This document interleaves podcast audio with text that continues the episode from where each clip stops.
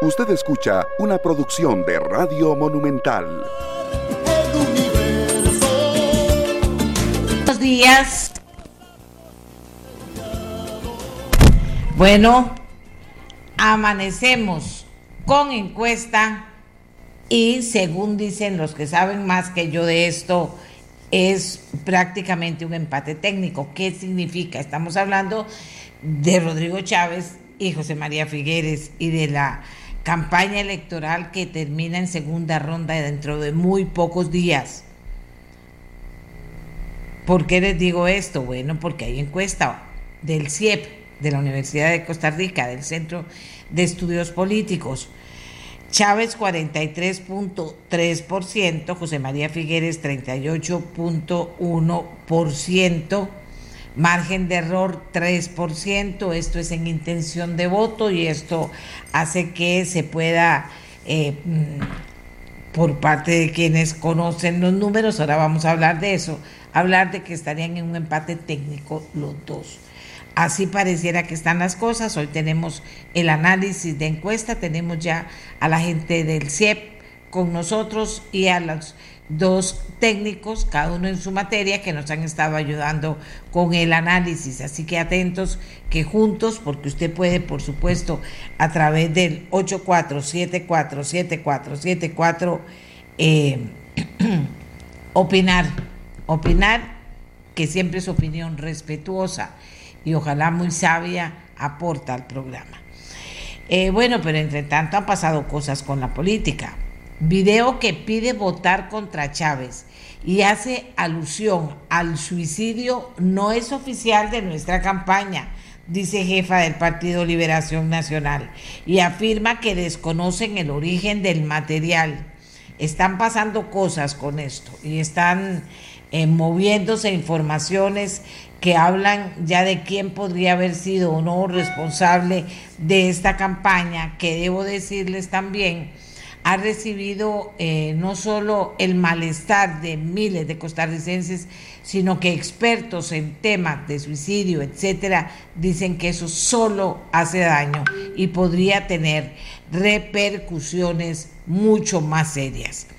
Por su parte, en la primera reacción, Rodrigo Chávez dice, yo responsabilizo de eso a José María Figueres sobre los videos en mi contra que circulan sin ninguna autoría, anónimos. Y afirmó, Figueres tiene días diciendo que votar por progreso y Rodrigo Chávez es tirarse al vacío. Las afirmaciones que hace Rodrigo Chávez eh, en respuesta al tema de este video que ha circulado pues por todas partes, ya ustedes lo han visto, y que repito, ha tenido el, el material de los costarricenses, el, el malestar de los costarricenses y también, y eso es importante decirlo, el malestar de los expertos en salud mental, las repercusiones que podría tener una campaña de este, de este talante y eh, bueno, para que también eso se discuta y se hable en la opinión pública en este momento. El proyecto que busca regular el uso de los 500 litros de combustible que por ley reciben los diputados mes a mes no pudo avanzar ayer en la Comisión de Gobierno y Administración del Congreso por la falta de acuerdo entre las fracciones una consulta de constitucionalidad a la sala cuarta por parte de 15 diputados, siguiendo con noticias que han ocurrido en las últimas horas, frenó la aprobación en segundo debate del proyecto de ley que permitiría a la Caja Costarricense del Seguro Social cobrar las cuotas de seguro por ingresos distintos a la del trabajo alegan que el proyecto violenta la autonomía de la Caja Costarricense del Seguro Social. También en la Asamblea Legislativa, la Comisión de Nombramientos recomienda seis nombres para la Sala Cuarta. Y uno diría, el, el criterio que debería privar aquí, sin duda alguna, es la idoneidad. O sea, ¿cuál, cuáles son las razones idóneas para decir que esta gente califica para tomar en cuenta a la hora de elegir a un nuevo miembro de la sala cuarta. Bueno, dicen que uno del grupo de los seis postulados, a pesar de puntuar por debajo de tres candidatas, está ahí. ¿Por qué está ahí? Si puntúa abajo de tres candidatas. Seguimos con el tema de los nombramientos de que hace la Asamblea Legislativa sobre los candidatos para integrar ni más ni menos que la Corte Suprema de Justicia. Pero ahí está la información.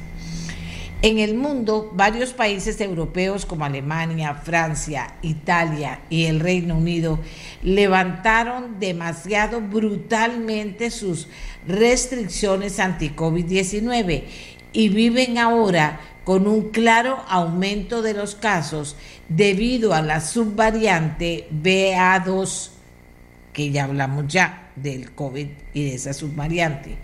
Esto lo dice la Organización Mundial de la Salud. Según datos de la Organización Mundial de la Salud, el número de nuevos casos en Europa descendió bruscamente tras alcanzar un máximo a finales de enero, pero ha repuntado de manera importante desde principios de marzo, información de la Organización Mundial de la Salud.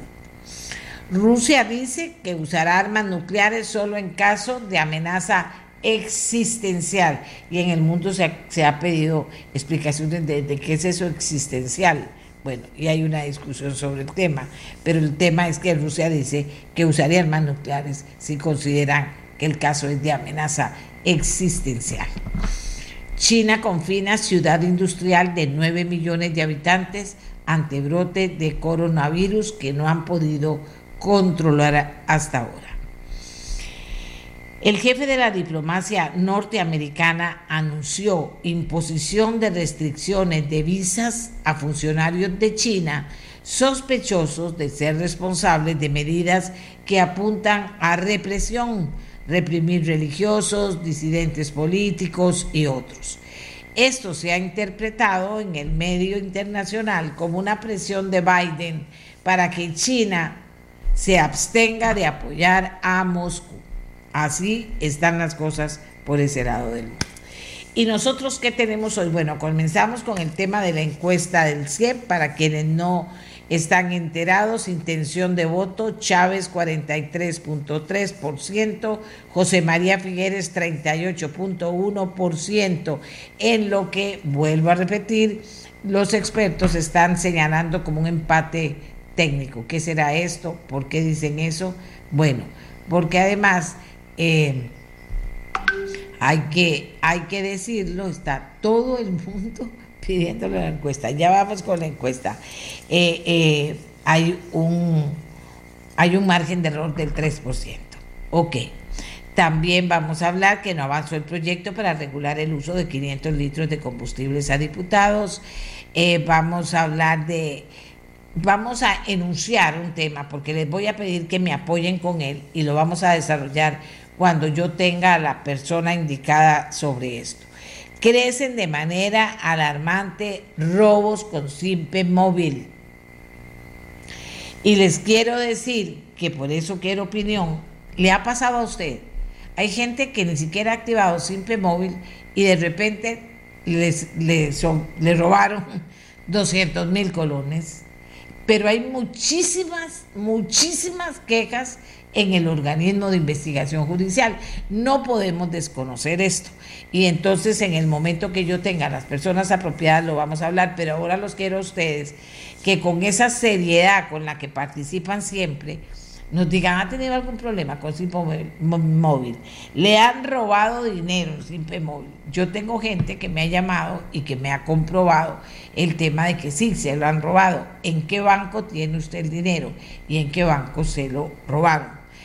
Eh, eh, bueno, no es el banco, sino en qué banco tiene usted el, dinero, porque eso es importante para poder nosotros incidir de alguna manera en la preocupación que existe entre la gente de que cómo es eso, qué es lo que está pasando. Y otra vez se vino la ola de, eh, de robos de plata que usted tiene en sus cuentas en los bancos y que de repente se la roban, desaparece. ¿De acuerdo?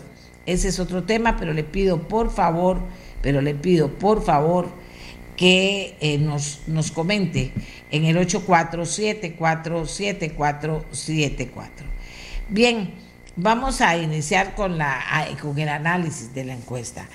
¿Qué refleja la fotografía en este momento, la encuesta, que es una fotografía del momento, en este momento político en Costa Rica? Así que si ustedes están de acuerdo, hacemos nuestra primera pausa y cuando regresemos tenemos ya a los participantes en esta primera etapa que eh, está eh, encabezada por el investigador del CIEP estadístico Jesús Guzmán, dándonos los datos y luego vamos a tratar de profundizar en el contenido, las respuestas, las tendencias, cómo está este tema de la encuesta. En otras palabras, ¿qué refleja la fotografía en este momento político en Costa Rica? Hagamos la pausa y regresamos. Gracias por estar con nosotros.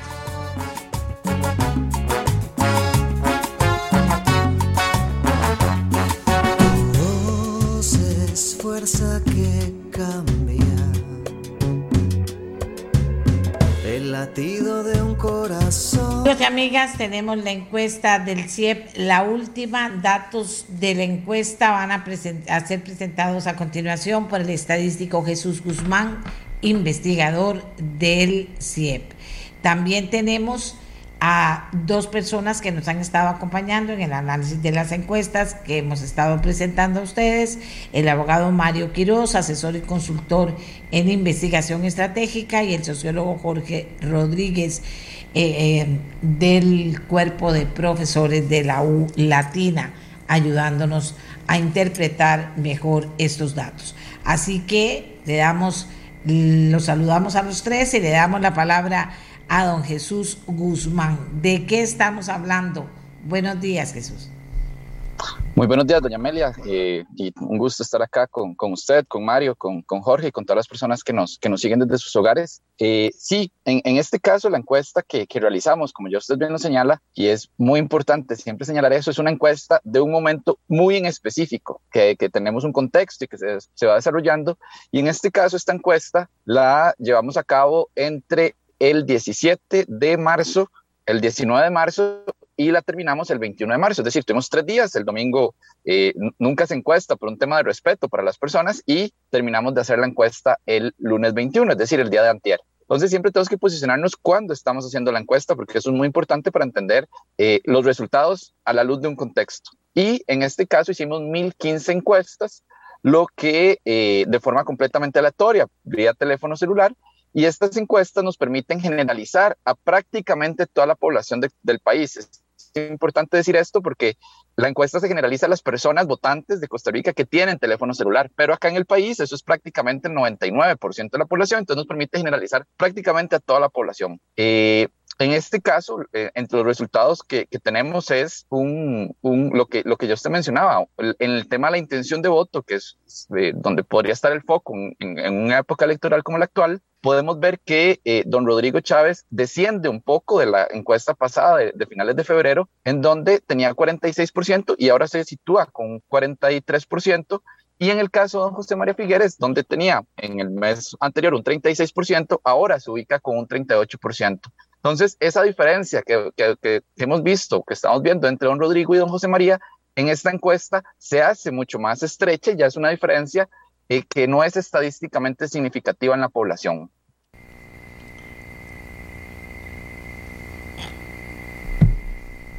Vamos a ver, eh, eh, don Mario, una primera opinión.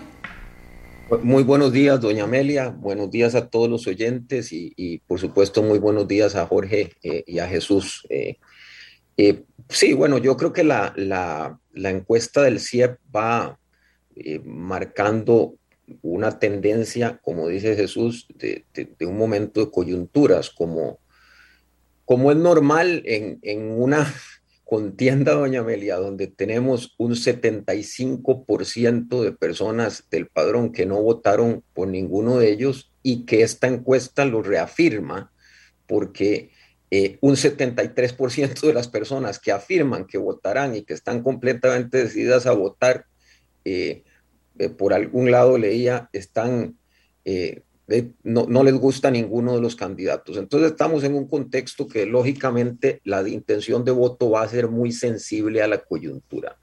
Esto y, el CIEP que siempre da cruces muy interesantes y entendiendo los márgenes de error, eh, para mí puede dar eh, tres escenarios posibles dentro de ese empate técnico y, que Jesús se podrá referir eh, con, más. podríamos estar en un escenario el, el, que da exactamente, y es un escenario tal vez, eh, si se quiere, en que todavía don Rodrigo va a la cabeza, podría con los márgenes de error darse un escenario incluso en que don José María estuviera por encima de don Rodrigo, eh, un poquito, como por dos puntos, o podría darse un escenario en que don Rodrigo tuviera una diferencia todavía mayor que don José María, porque el margen de error juega tanto para arriba como para abajo, ¿verdad?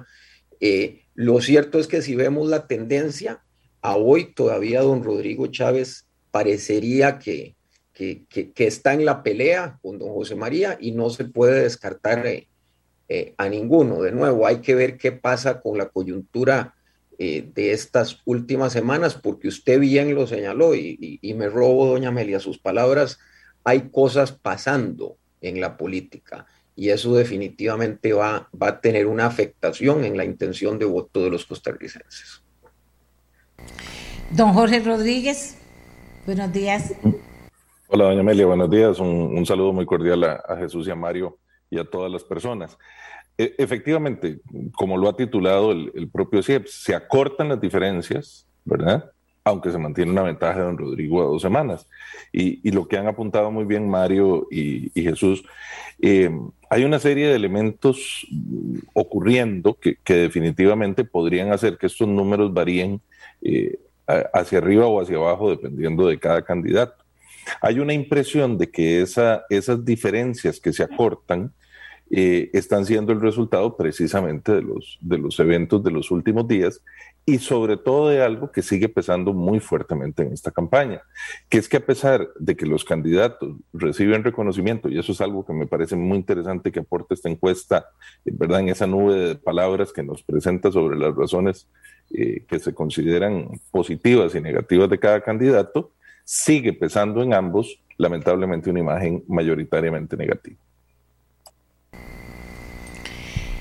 A ver, don Jesús, seguimos, eh, sigamos detallando la, encuesta. Adelante.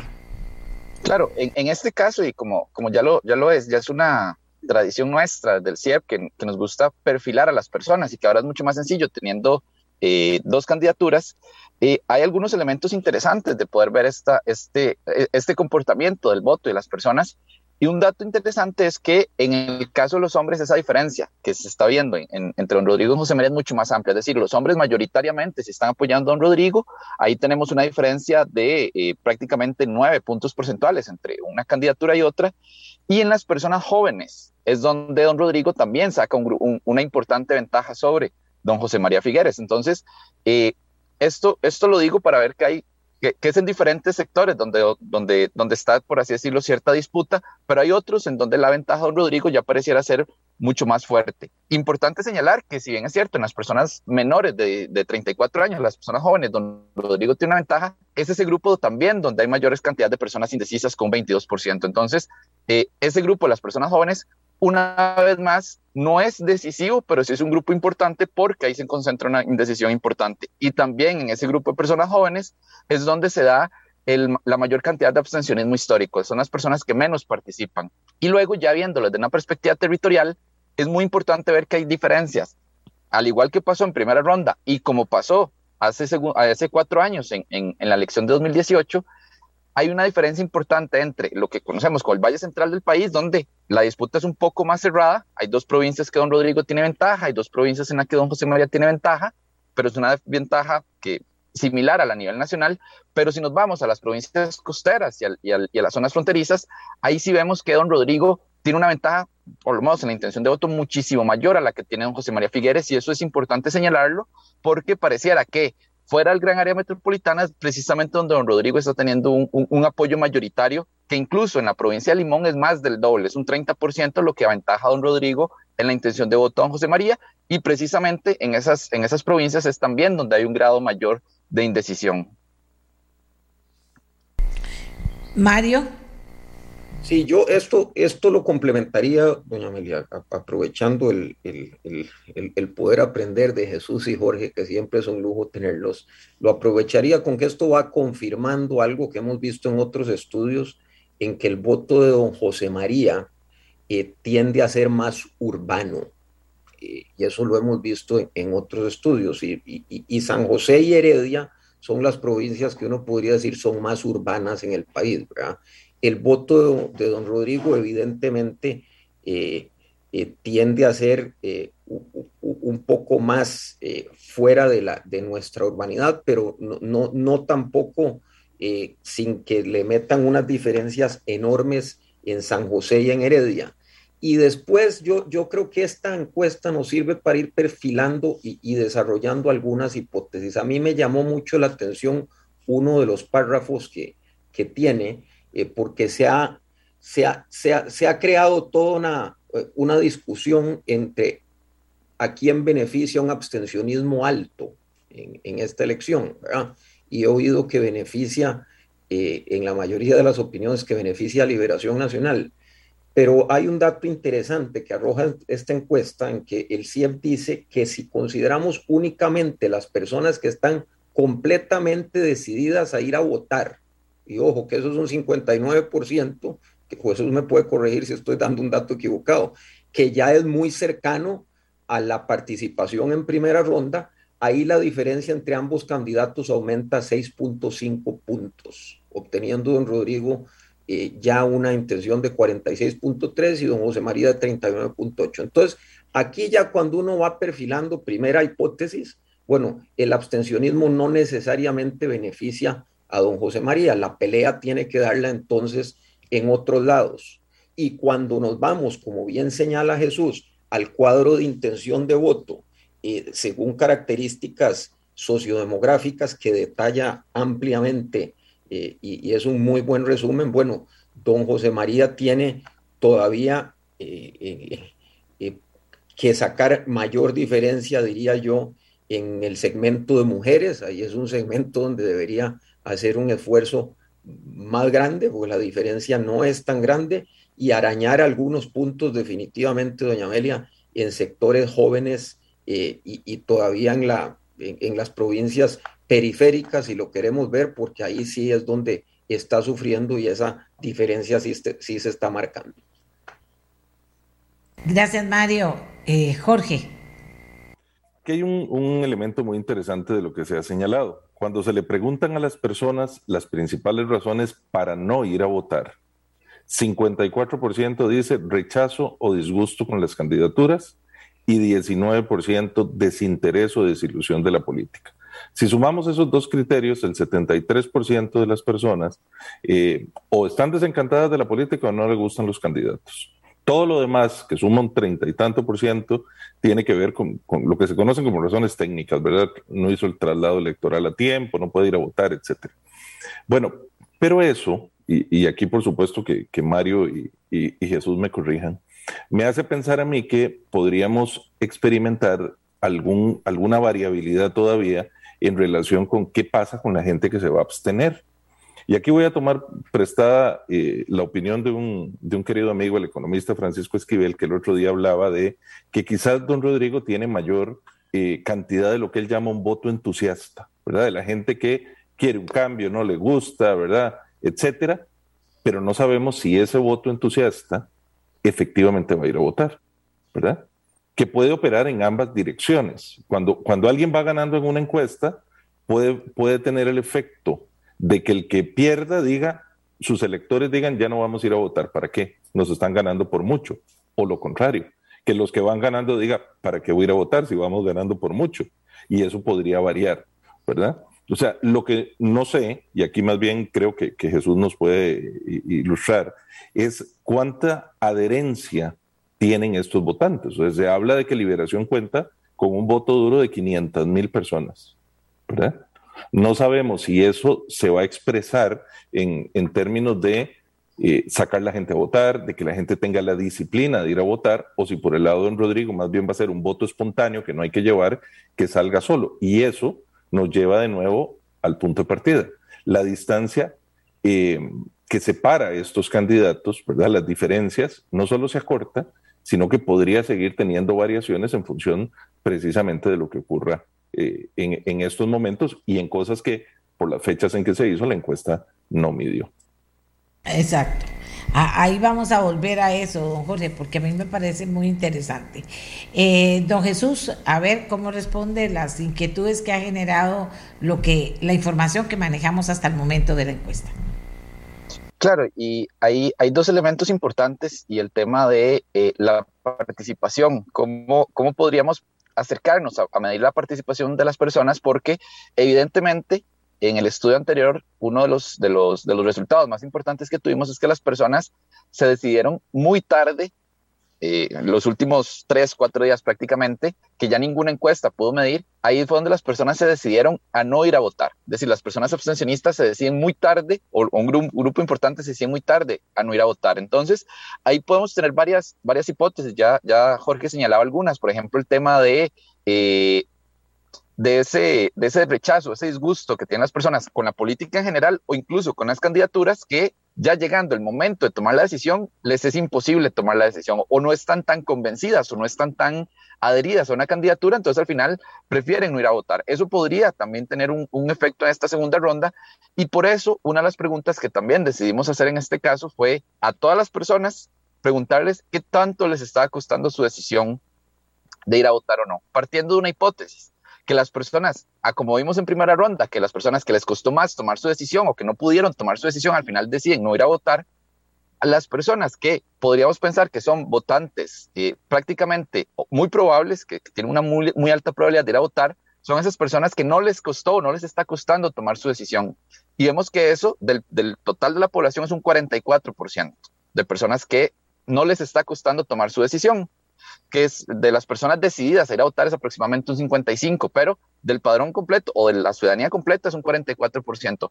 Ahí está un dato importante porque eso partimos de una hipótesis, que ese 44% son las personas que van a ir a votar. Y luego tenemos un 25% aproximadamente de personas que nos dicen que su decisión les está costando mucho. Ahí es donde tenemos posibles abstencionistas o personas que con un grado de probabilidad relativamente alto podrían abstenerse ir a votar. ¿Por qué? Porque son personas que no han logrado tomar su decisión y su decisión les está costando mucho.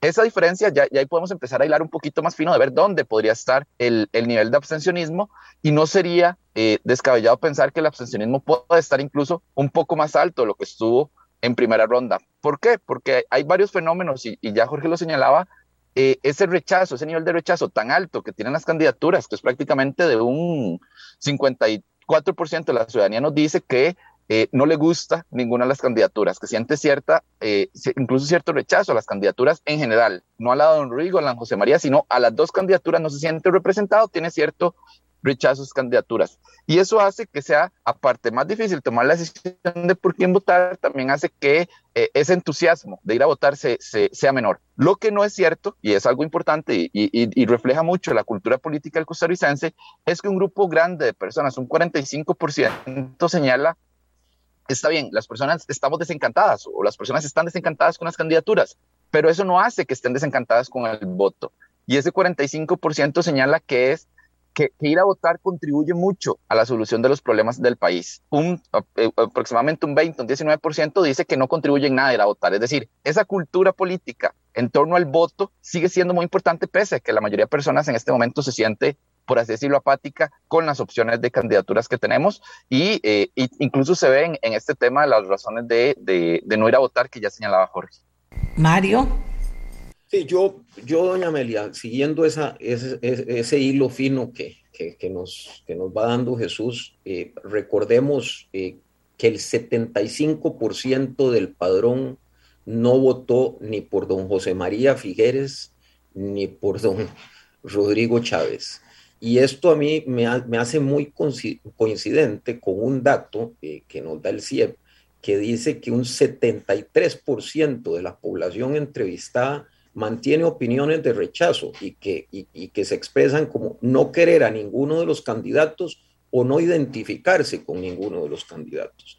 Y lo otro de nuevo que vuelvo a recalcar es que en este estudio del CIEP lo que se dice es que el 59% de la población entrevistada es la que está totalmente decidida de ir a votar.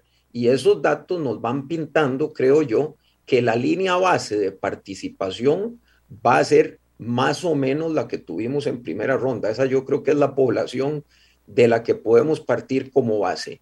Y como bien señalan Jorge y Jesús, a partir de ahí, y aquí toco el tema, con una campaña, doña Amelia, tan eh, sucia como la que hemos visto en las últimas dos semanas, eh, hay, hay, que calificarla así, no estoy diciendo que de uno u otro lado, de ambos lados, con ataques, esto lo que termina es, como bien muy señalan eh, Jesús eh, y Jorge, de las causas eh, que la gente tiene para estar costándole esa definición, de lo que terminan es todavía por alejar más a la gente de las candidaturas, de la política, eh, de las elecciones y más grave aún, de, la democracia. Entonces, eh, eh, estamos, estamos jugando también sobre, sobre ahí filos muy peligrosos y líneas muy peligrosas en, la democracia y en las elecciones y este estudio del CIEP para mí es, es, es muy revelador de estas cosas. Jorge. Aquí, doña Amelia, hay un, un, factor adicional a lo que se ha señalado. Es de dónde podrían pescar don José María y don Rodrigo los votos eh, que les faltan, ya sea para consolidar en el caso de don Rodrigo esa ventaja que lleva o para alcanzar y superar en el caso de don José María.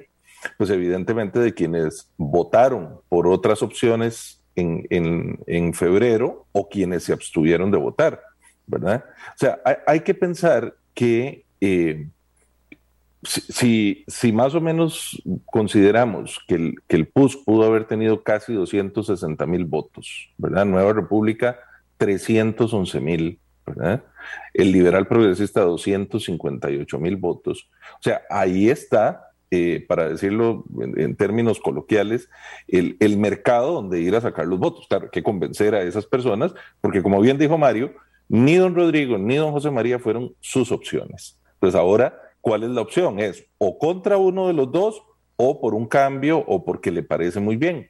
Y aquí yo creo que, eh, por eso lo decía al inicio, la encuesta nos da elementos muy interesantes.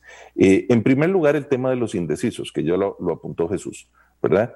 Esas personas probablemente no será sino hasta última hora que tomen eh, una decisión o finalmente se pasen de ser indecisos a abstenerse, o sea, no ir a votar. Ahí, hay un, elemento de riesgo importante. Y por otro lado, puede ocurrir que el criterio con el cual las personas eh, se decidan vaya variando por región, ¿verdad? Aquí ya, ya no lo explicó Jesús muy claramente. O sea, en, en Guanacaste, Punta Arenas y Limón, don Rodrigo Chávez tiene un 50% de respaldo, según la encuesta, versus un 38, inclusive un 22 de don José María. Pero eso tiende a cortarse conforme nos acercamos a la Juela, Cartago, Heredia y por supuesto en San José.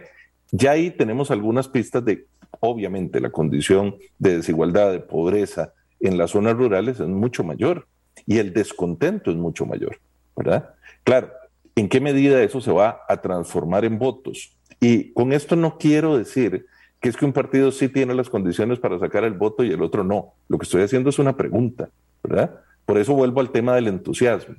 ¿En qué medida a veces vemos lo que queremos eh, que, que, sea el cambio, que sea la realidad, que sea lo que ocurre, pero se está expresando eso efectivamente? Faltan 11 días para las elecciones. Y aquí la otra, la otra pregunta que creo que vale la pena hacer es, en el caso de don José María, que la encuesta lo da en una segunda posición, ¿tiene el tiempo suficiente? ¿Su campaña está dirigida en la, en la eh, valga la redundancia, en la dirección correcta para alcanzar y superar a don Rodrigo? ¿Puede don Rodrigo mantener y consolidar eso? Recordemos que faltan los debates y aquí podría haber una variación significativa de criterio que afecta esa sensibilidad que hay de cambios de último momento.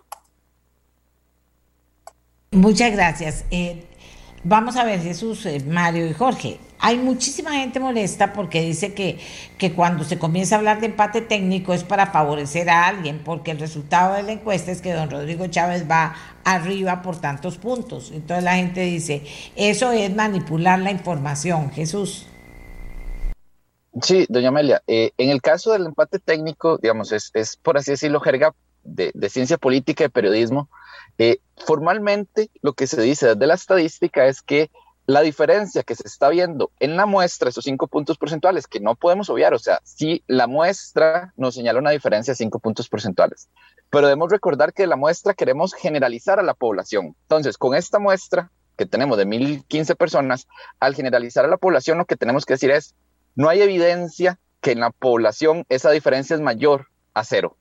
Es decir, que esa diferencia puede ser igual a cero. O sea, puede ser que en este momento las dos candidaturas estén exactamente igual por ejemplo, 40-40, por poner un número.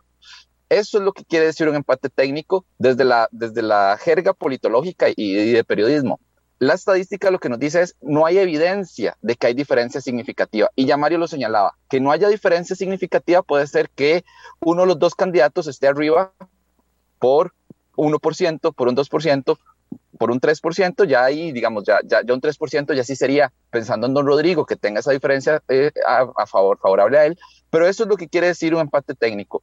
Lo que queremos, lo que estamos viendo es que la diferencia se ha estrechado tanto que ya no hay evidencia que esa diferencia sea eh, relativamente diferente de cero, es decir, que sea mayor a cero. Ahí es donde estamos, eh, lo que nos demuestran estos datos ¿Y qué puede pasar? Estamos ante varios escenarios. Puede ser que esa diferencia se estreche todavía más, lo ya Mario lo señalaba, teniendo todavía don Rodrigo eh, a la cabeza, o puede ser que la diferencia sea mucho mayor a favor de don Rodrigo, pero también puede ser que la diferencia sea pequeña a favor de don José María. Eso es lo que estamos viendo y esa es la evidencia empírica que tenemos, con los datos que podemos tener eso es lo que nos dicen los datos y eso es lo que podemos concluir.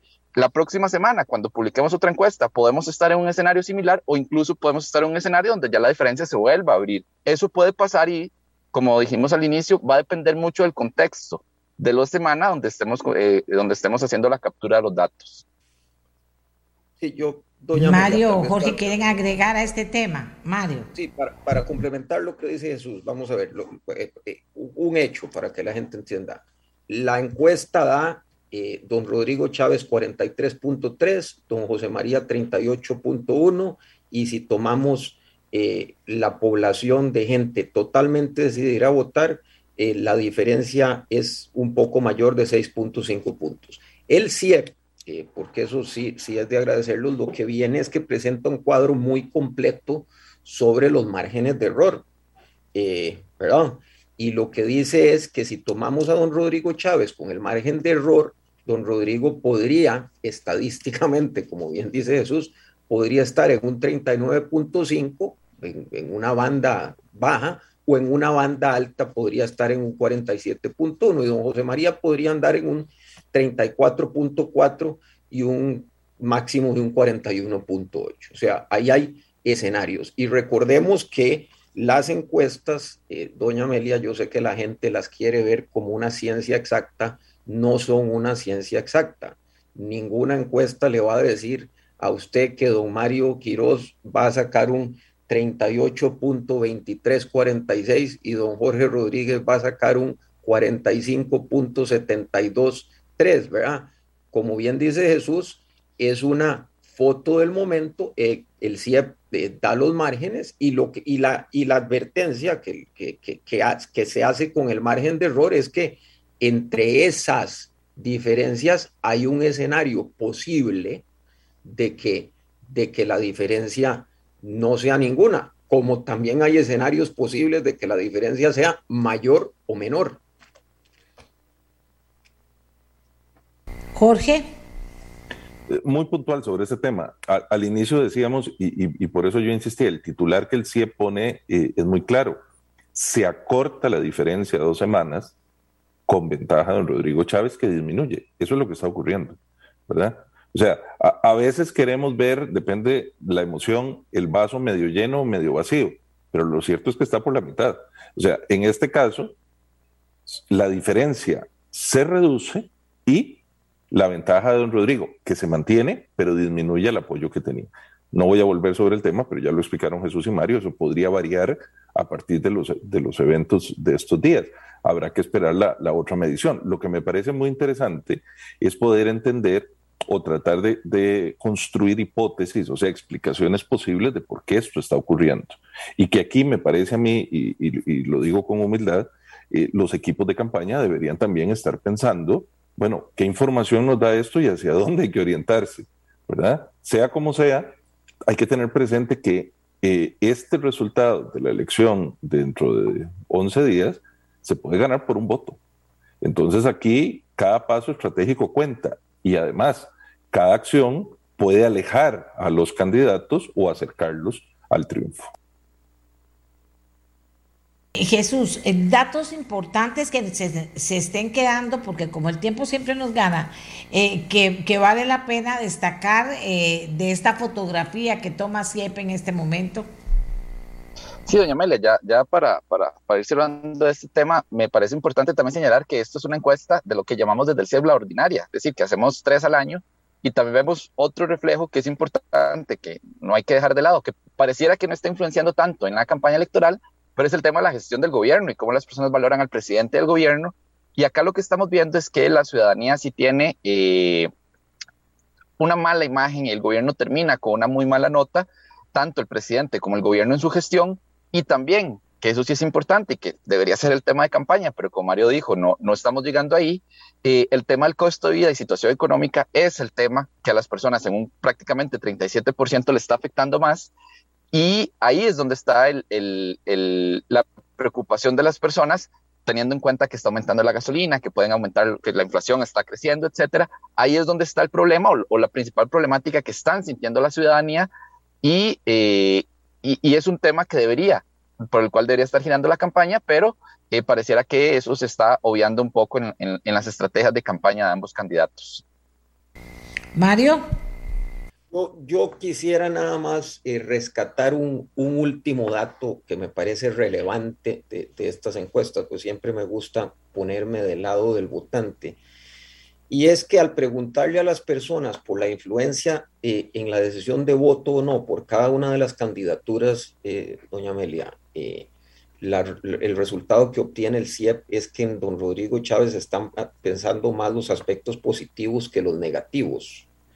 Eh, y en el caso de don José María están pesando más los negativos que los aspectos positivos. Y esto en cuanto a la decisión de, de votar o no votar por uno u otro, ¿verdad? Y, esto, rescatando lo que dice Jorge, de llamarle la atención a las campañas, es que si uno ve, y lo, lo, titula muy bien el CIEP, la ciudadanía no logra identificar aspectos positivos de las candidaturas eh, la mayor respuesta al preguntarle por aspectos positivos parece ser ninguno. Y eso, y eso es, es, es, serio. Eso, como dice Jorge, tiene que llamarle la atención a las campañas porque estamos a 11 días. Eh, y lo que se haga o no se haga en la campaña eh, no tiene solo efecto en la elección, tiene efecto en la forma en que va a gobernar y los retos que va a tener para gobernar cualquiera de los dos que quede presidente.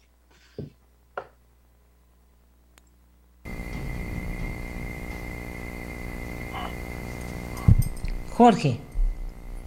Es muy en, en esta línea que plantea Mario, ¿verdad? Cuando, si vemos eh, el detalle que la encuesta plantea sobre aspectos positivos y negativos de cada una de las candidaturas, ¿verdad? La palabra ninguno aparece como un, factor importante.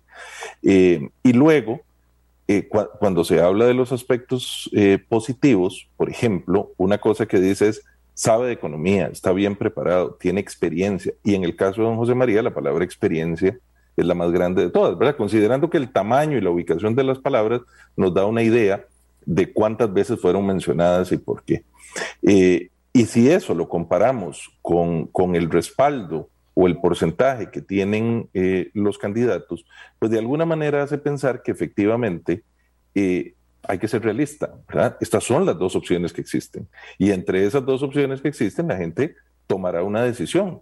Entonces, la pregunta de fondo es, las personas indecisas que pueden rondar, depende el, eh, la zona, el 20%, ¿verdad? Eh, el 18%, hay lugares donde cae al 11, eh, tendrán criterios suficientes para decidirse de aquí al día de la elección o no.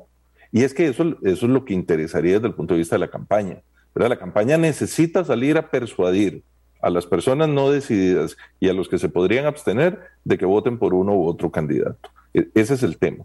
Por otra parte, yo creo que hay que entender esto como un insumo para poder ver hacia dónde avanzan las cosas. O sea, nadie puede negar, y, Jesús apunta algo muy importante, la valoración del gobierno y de los problemas. La encuesta nos da una información muy interesante sobre que el COVID ya no es una preocupación para los costarricenses, ¿verdad? O sea, ya ese no es el tema, el tema es el desempleo, el tema es la situación económica. Y de alguna manera eso se refleja en un criterio para escoger, ¿verdad? La gente quiere resolver la situación económica familiar eh, y nacional. Y por lo tanto ese es un criterio muy importante. Pero por el otro lado sigue empezando eh, las resistencias. Y aquí habría que hacer un, elemento también de, de, análisis. ¿Cuántas de las personas, por ejemplo, que pudieron haber apoyado a la unidad tienen resistencias de carácter histórico para votar por don José María, por ejemplo, o sea, para votar por liberación, ¿verdad? O por otro lado, cuánta gente que no le gusta a don José María tiene resistencias en, otros órdenes para decir no voto por don Rodrigo. Esos son elementos que probablemente son muy difíciles de medir, que la encuesta no se planteó medir como tales, pero que pueden estar pesando ahí en el fondo de toda esta discusión. Bien, eh, voy con una, ¿qué voy a hacer? Con una reflexión, pero para que ustedes me ayuden eh, con su punto de vista. También está a quién le interesa que haya abstencionismo, a quién le interesa que haya más participación. Las campañas sucias fortalecen el abstencionismo porque la gente dice más de lo mismo y no quiero, estoy preguntando, ya no quiero más de esto, mejor ni siquiera voy a votar. Eh, los, los debates que vienen ahora, eh, podrían mover las cosas dependiendo de qué, de que la gente más bien diga no voy a votar más de lo mismo o diga voy a ir a votar a defender lo que creo que es uno de los, el candidato que cada quien decida. No sé si me explico, pero yo decía que están pasando cosas en la política y también interesante saber si vienen encuestas nuevas ya acercándose más al día de la decisión. Sí, doña en ese, en, ese, aspecto hay que tomar en cuenta que, el, que la ciudadanía, como ya, ya lo hemos hablado en otros momentos, en otras encuestas, su decisión final de si ir a votar o no y por quién va a votar va a estar muy hacia el final de la, de la campaña. En, las encuestas va a ser imposible casi medir eso, eh, pero ahí donde va a estar el, el, el, el dato final va a ser va, a darse porque las personas precisamente van a decidirse muy tarde por quién votar y si van a votar o no. Eso es el primero. Y lo segundo, que sí, que efectivamente esta campaña, que ya hemos hablado, que Mario lo dijo, que es una campaña que se ha caracterizado por o, ha sido carente de ideas en mucho sentido y más, más de ataques, eh, también afecta y los debates van a afectar mucho este tema, la intención de voto.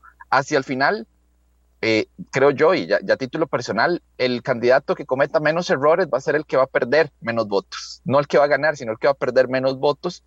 Ahí es donde va a estar este tema pensando precisamente en esto, el rechazo y, y estos motivos. Sobre más encuestas, ya, ya estamos preparando la última encuesta que saldría eh, también de hoy en 8, que ya es el último día que el Tribunal Supremo de Elección, bueno, y la legislación nacional habilita para que haya eh, publicación de encuestas, entonces de hoy en 8 tendremos el último estudio, ya eh, ya para cerrar este proceso electoral que eh, tanto para, el CIEP como para, todas las, personas involucradas en esto ha sido bastante intenso y que hemos tenido eh, publicaciones bastante, periódicas para poder entender precisamente el, comportamiento político electoral de las personas. Bien, Vamos a ver, Mario, como cierres, que puse varias cosas sobre la mesa, parte de lo que habla la gente, parte de lo que uno ve y parte de que uno dice, bueno, ¿qué movimientos estarán dando? Y alguno de ustedes hablaba, necesito que voten más o necesito que voten menos. Y todos esos juegos que al final eh, valen, pero frente a una, a una población mucha de la cual está como, como puesta con, con alfileres, que está harta de mucha cosa que no le gusta y que de repente se desilusiona y se desinfla, como decimos nosotros, dice, mejor ya no voy a votar. Sí, muy interesante los, todos los puntos, doña Amelia. El abstencionismo yo lo señalaba porque he oído a alguna gente diciendo que el abstencionismo beneficia a Liberación Nacional. Bueno, por lo menos de los datos que se tienen, y, y esta, este estudio lo confirma, eso no es tan así, eh, porque eh, para que llegara a beneficiar a Liberación Nacional tendría que ya darse un abstencionismo muy, muy, muy grande. Entonces, eh, y, ya, y ya estamos hablando que debería superar el 40% según algunos modelos que hemos dado. Entonces, la, la lucha está, no porque haya abstencionismo, sino la lucha de, de, los partidos debería seguir estando por capturar votos. Dos, en ese sentido, porque tiene, tiene toda la relación, la campaña sucia, doña Amelia, para mí perjudica a los dos. Ahí no hay quien gane eh, y pierde la democracia. Y podrá coyunturalmente afectar a un candidato, después el otro responderá y afectará al otro, pero por lo que hemos visto estos últimos dos días, para tomarlos de ejemplo, a cómo va la campaña, vamos a hacer una campaña eh, de mucho ataque y eso tendrá doña Amelia en los debates una implicación. Y los debates para mí, eh, a como estoy viendo el hilo, voy a usar una frase eh, que todos conocemos, el que se enoja pierde. El que logre, el que se enoje y pierda su centro, y esto no quiero decir que no tengan los candidatos posiciones firmes y duras, pero al que logren enojar y hacerlo perder su balance, ese es el que va a perder el debate, pero sobre todo va a perder, doña Amelia, el postdebate y estamos en una campaña, como muy bien señala Jorge, que todo voto cuenta. Eh, en el caso de don Rodrigo, para mantener la ventaja que parece tener todavía, eh, como lo ha titulado el CIEP, y en el caso de don José María, para tratar de recortar esa ventaja. Y Jorge, le toca cerrar a usted. Ah, bueno, Muchas Mario, no, no, no me dijo si sabe usted de que viene alguna nueva encuesta aparte del CIEP de aquí al cierre. Eh, sé que hoy, doña Amelia, eh, eh, sale demoscopía, la semana entrante sale el CIEP el miércoles, nosotros estamos planeando publicar el martes probablemente, si todo, si todo sale bien. Para no competir con Jesús, porque, porque, Jesús siempre darle, dejarle el miércoles a Jesús. Y estoy seguro, doña Amelia, que siendo el miércoles el último día, probablemente publique también otras, otras casas. Gracias por la información, don Mario. Don Jorge, le toca cerrar. Muchas gracias, doña Amelia. Eh, bueno, algunas de las cosas que se han dicho las, comparto plenamente y, y, yo creo que hay algo que Jesús decía y que me parece muy interesante porque resume muy bien. Aquí el asunto no solo es ganar votos, sino cuál pierde menos, porque los factores son muchos. O sea, hemos hablado, eh, recuperando el, el concepto del doctor Randall Blanco, de un electorado con creencias porosas, ¿verdad? Que se pasa de un lado al otro cuando le varían algunas prioridades y los temas, podríamos decir, tanto de motivación como de disgusto. O sea, hay gente que dice, ya no me gustó esto, ahora eh, paso al otro, o peor, me abstengo.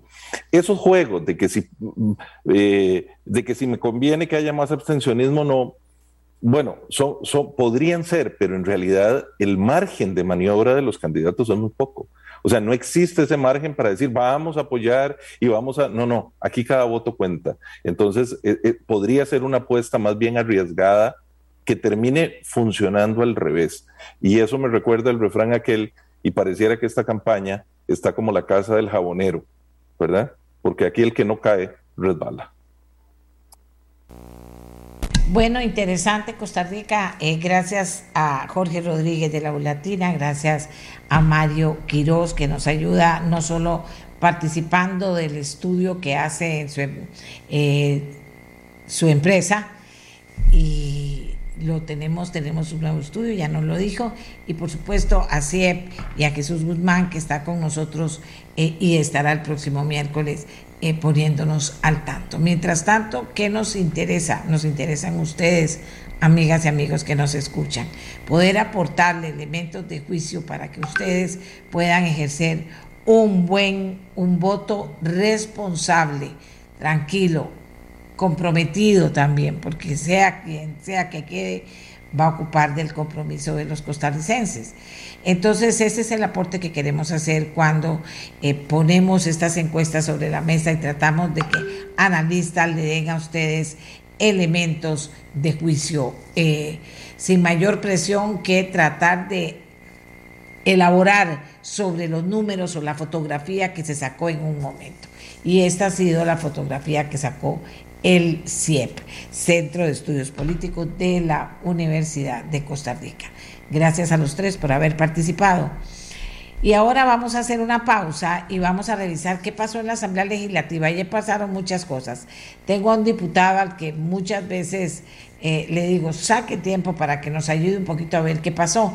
Pero también este diputado está involucrado en dos comisiones que ayer se manifestaron sobre dos temas en los que la opinión pública eh, está muy activa conversando.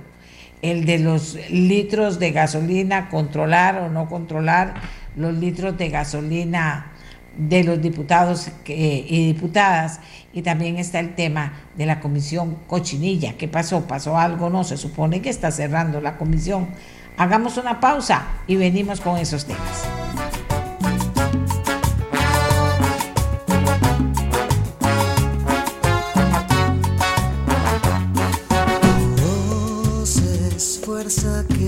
Que latido de un corazón. Tu voz sana y alivia. Tu voz es milagro y acción. Aquí tengo de todos los comentarios sobre la encuesta. Me dice mucha gente que esto de empate técnico es manipular la información. Ya aquí explicamos por qué se refieren los técnicos a empate técnico y cuáles son los escenarios que ellos plantean de acuerdo al, a, los números que ellos manejan y al margen de error. Eso ya lo dijimos. Pero como me dice la gente muy molesta, lo cierto es que el que quedó primero en la encuesta es Rodrigo Chávez. Doña Amelia, y usted no está siendo imparcial. Bueno, yo no estoy siendo ni parcial ni imparcial. Dije lo del empate técnico y dije a renglón seguido que los técnicos nos iban a hablar de por qué se ha, se ha señalado este posible eh, empate técnico. Y ellos explican los diferentes escenarios y ahí sí hay una opción de posible empate técnico, pero también está claro, y ellos lo dijeron, que hay una opción de, eh, primero, que en la encuesta en números la está ganando don Rodrigo, que podría entre esos escenarios que plantean, don Rodrigo ir muchos puntos más arriba y que don José María podría ir un poco, podría por poco, pero también podría ir arriba al final. Y esto lo están haciendo presentando escenarios, presentando escenarios. Pero doña Amelia y están bravos y que no, que no, que eso no, eso no ayuda. Y, y, y aquí ya están con lo de la gasolina. Nada más me avisan si ya te estamos, Miguel, con nuestro invitado. Entonces, lo que les quiero decir es que hacemos el esfuerzo por explicarle, por darle a ustedes elementos de juicio. Miren, esto pasa aquí, pasa allá. se amanecieron diciendo hay un empate técnico, decimos, y explicamos de inmediato el tema del empate técnico pero la gente dice, nada empate técnico, el que ganó, el, que salió arriba fue Rodrigo, Rodrigo Chávez. Así están las cosas. Eh, Miguel, vos tenés el número, me avisás para llamarlo porque... Ah, bueno, ya, ya dice que ya se conecta. Está en una llamada. Eh, eh, ¿Verdad? O sea, lo que... Tengo que estar en tres cosas a la vez. Eh, el, tema es que explicamos por qué, para que usted sepa de qué habla cuando está en empate técnico. Si mencionan a tres escenarios, y eso usted también manéjelo. Usted no diga, ah, no, es que porque no sé a quién favorecería o no, pero, pero no comience a hilar demasiado delgado. Es una de las cosas que está puesta sobre la mesa. Y creo que en el análisis hemos sido suficientemente amplios para incorporar muchos criterios y el análisis de muchos criterios sobre la fotografía que toma el CIEP. ¿De acuerdo? Eso, eso es. No es que se está manipulando y hay una, hay una un montaje para, para decir esto o decir lo otro. No, estamos oyendo a los analistas a ver qué dicen y estamos preguntando de acuerdo a las cosas que se están moviendo. Y si usted me dice que no se está moviendo, sí, ya sé, que, que, no, que esas cosas no se están moviendo ni esas cosas se están hablando, pues nosotros tratamos de ponerlas sobre la mesa y que los que saben del tema lo logren explicar. Así que ya no me refiero más porque ya creo que comenzamos con el tema. Y entonces aquí pongo, estamos súper listos. Otro de los temas que les decía a ustedes, a ver, dice, en la primera ronda no habló de empate técnico, no se habló.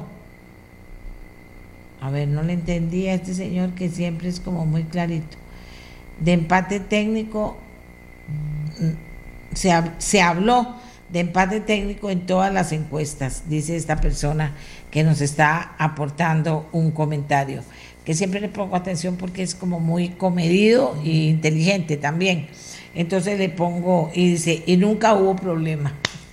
Claro, pero ahora las cosas están hirviendo, de verdad, eso lo entiendo. Eh, vamos a ver.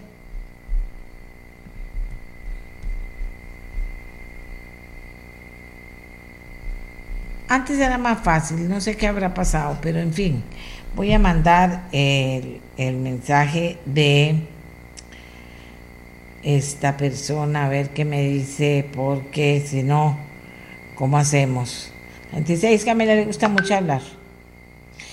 Es que le da un problema el link, perdón, ve que siempre hay algo, por eso tengo que saber eh, eh, qué es lo que está pasando.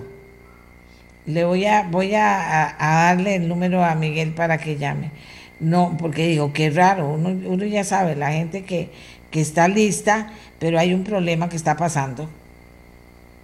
Eh, se lo voy a dar a Miguel, que es el que tiene el, el teléfono, que también deberíamos tener, ok, aquí está el teléfono.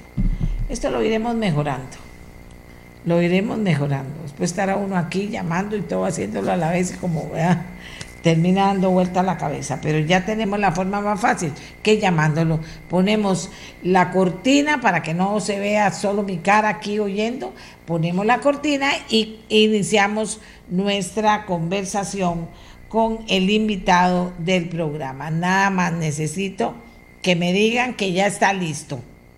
Ok, ya está listo.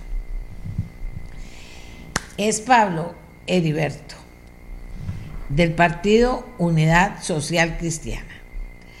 Decía yo que lo llamo mucho, bueno, sí, porque él primero está eh, trabajando en muchas comisiones, en muchos temas, presenta muchos proyectos, pero además en las últimas horas hay dos temas en los que él nos puede ayudar. No avanzó proyecto para regular uso de 500 litros de combustible a los diputados y mucha gente dice es que por eso dice es que los diputados no quieren que los controlen. Hay otra gente que dice no, no es que no queremos, es que queremos que quiten esa gollería a los diputados y esto debería cambiarse. En fin, hay diversas posiciones sobre el tema en la Asamblea. Y también está el otro tema, ¿qué pasó con la comisión que le llaman cochinilla, analizando el, tema cochinilla? Y en los dos está presidiendo don Pablo Heriberto Abarca. Así que, don Pablo Heriberto, buenos días. Adelante, quememos rapidito esto de los 500 litros para que la gente entienda, porque está muy recontra molesta hasta que no pase algo en la asamblea, en esta o en la otra, que tenga que ver con, no sé, si controlar finalmente y efectivamente, o si quitar, o si legislar para que todos los poderes del Estado tengan que cumplir con los mismos requisitos. No gasolina, o sí gasolina, y gasolina, o, combustible, con control o sin control. Don Pablo Heriberto, buenos días. Muchas gracias, muchas gracias a, usted, doña Amelia. Un saludo a los costarricenses. Y bueno, efectivamente en la discusión esta, en la que también hay que decir, hay algunas cosas que no se han dicho y que posteriormente voy a explicar, porque lo primero es explicar qué es lo que está pasando aquí y después un poco lo externo. Eh, al día ayer había una conversación desde el martes anterior sobre la posibilidad de encontrar un acuerdo de texto final en el proyecto de ley que tiene eh, el objetivo de hacer una regulación y eliminar la discrecionalidad de los 500 litros en el caso de la Asamblea Legislativa. Algunos diputados señalamos la posibilidad de incluir esa eliminación de la discrecionalidad en el combustible, no solo en el tema de los diputados, sino en el tema de los ministros, de los magistrados, de las presidencias ejecutivas, de incluso el presidente de la República, y que entonces la norma eh, abordara el tema de una forma, digamos, más pareja y en el entendido además de que se tuviera un impacto eh, importante si es que la discusión o el interés de alguna gente, aparte del selfie, aparte de, digamos, del oportunismo de, de hacer este tipo de proyectos de ley o de sacarlos en este momento, es precisamente el control y la eficiencia del gasto público. Entonces, en ese entendido, nosotros hemos planteado esa posibilidad. No fue posible encontrar un texto, eh, alegaran, alegaban inconexidad, alegaban una serie de, eh, de, de, pues, de temas, porque claramente el proyecto está pensado solo para la Asamblea Legislativa. Y en ese escenario, doña Amelia, usted sabe que yo hablo muy claro, yo no estoy dispuesto a solo legislar para el tema de la Asamblea Legislativa. Estoy dispuesto a legislar en una, en una discusión del tema general, de cómo podemos resolver el tema en general y en ese entendido, eh, pues toda la anuencia. Eh, parece, pareciera que este proyecto de ley no es el correcto. Entonces, bueno, que se plantee un proyecto en la generalidad.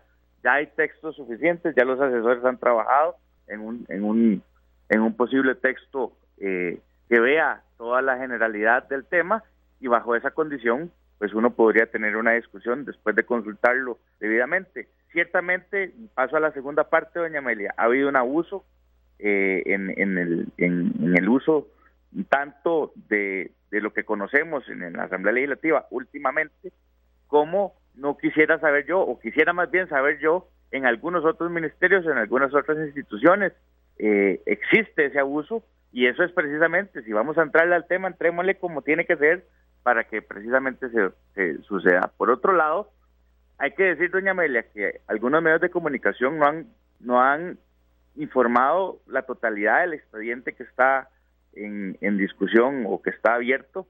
Ahí mismo en ese expediente está la solicitud de la misma fiscalía solicitando el sobreseguimiento a los a los 30 restos de diputados que están en esa investigación. Eso no se ha informado eh, y es precisamente porque la ley hoy tiene un amplio margen, dice discrecionalidad en el uso de combustible en vehículos automotores.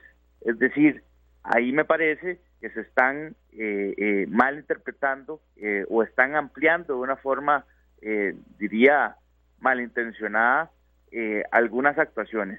Ciertamente hay que hacer una serie de, establecer una serie de controles, pero como le digo, yo creo que al final de esto la discusión debe ser para la totalidad de quien tenga discrecionalidad hoy, si la discusión es si se va a eliminar esa discrecionalidad, bajo qué condiciones se va a tener y cuáles son las reglas que se van a tener a partir de ahora, no solo en la Asamblea Legislativa, sino en los demás poderes de la República. Bajo esa tesis, doña Amelia, nosotros tenemos la anuencia. Eh, yo ayer tomé la decisión. Hay dos maneras de conocer un expediente en una comisión: que haya que exista un informe de subcomisión, el cual en este proyecto no existe, o que la presidencia aboque el proyecto para su conocimiento en el pleno de la comisión y eso sucedió precisamente en dos proyectos anteriores en esa misma comisión el día de ayer yo aboqué un proyecto porque había un acuerdo, porque había un consenso sobre un texto sustitutivo. No voy a abocar un proyecto de ley que no ha tenido la construcción o un acuerdo o un texto final solo para que alguien se luzca o que lleguen ahí a rasgarse las vestiduras y a acusarnos y hacer un circo romano me parece que lo que corresponde es encontrar un acuerdo, un texto, si no es ese proyecto, hacer un proyecto de verdad que resuelva el tema y a partir de esa construcción avanzar en, la, en lo que corresponda. Aquí le voy a decir, la gente dice para todos o patadas, así dicen, a todos o para todos o patadas, y dicen que si hay posibilidad de un proyecto ahora para la Asamblea y otro para la próxima Asamblea, uno más amplio que aplique a los tres poderes. Bueno, don Pablo Heriberto, usted está solo en esa intención, tiene diputados. Y le voy a decir por qué, porque claro que todos queremos que se haga algo bien hecho con esto de la discrecionalidad que termina algunos haciendo un uso que en algunos casos la gente dice, ¿cómo es posible que hagan esto los padres y madres de la patria? ¿Verdad? Pero, pero no sé, eh, eh, pero perder el tiempo más hablando de esto o haciendo esto, si no están los votos, no tiene sentido. ¿Cómo están los votos a la final, don, don Pablo Heriberto? Bueno, yo creo que hay una mayoría importante de que quiere hacer una regulación general, ¿verdad? Este, y, y, vea, doña Amelia, el que se ha, el que se ha quemado con, con, leche hasta la cuajada sopla, como dicen en los pueblos. Así con ese mismo cuentico nos agarraron con el plan fiscal y que el tema de la reforma del Estado ah, bueno, primero tenemos aquí los impuestos y ya después reducimos el gasto. En ese mismo cuentico es el mismo este, porque entonces hay gente encantada en restarle investidura y en restarle, digamos, eh, importancia y en restarle margen de acción a las diputaciones, pero al resto no, no los toquen, a, al resto no, eso no importa, que, que tengan un carro, chofer, a 24 horas con, con combustible full todo el, mundo, todo el tiempo, eso no, yo guarde, ¿verdad? Entonces, claramente lo que nosotros hemos indicado, yo creo que mayoritariamente en la comisión, por lo menos, y en por lo que he conversado con diferentes compañeros en, el plenario, hay un interés genuino de entrarle al tema de una forma general y sobre eso, pues deberíamos de pensar eh, los, diferentes las diferentes fracciones y, y armar algo que tenga un sentido más amplio. ¿Hay tiempo o si hay tiempo? Bueno, es que, eh, vamos a ver, yo, creo que plantear el proyecto, eh, hay que hacer las, consultas, cuando venga la información, tomar la decisión. Eh, no es una decisión que tenga que tomarse la carrera solo porque hay un, problema de, un, de una persona en específico o dos.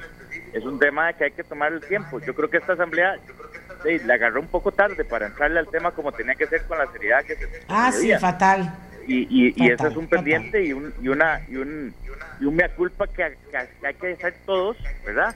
Pero lo cierto es que nos agarró tarde.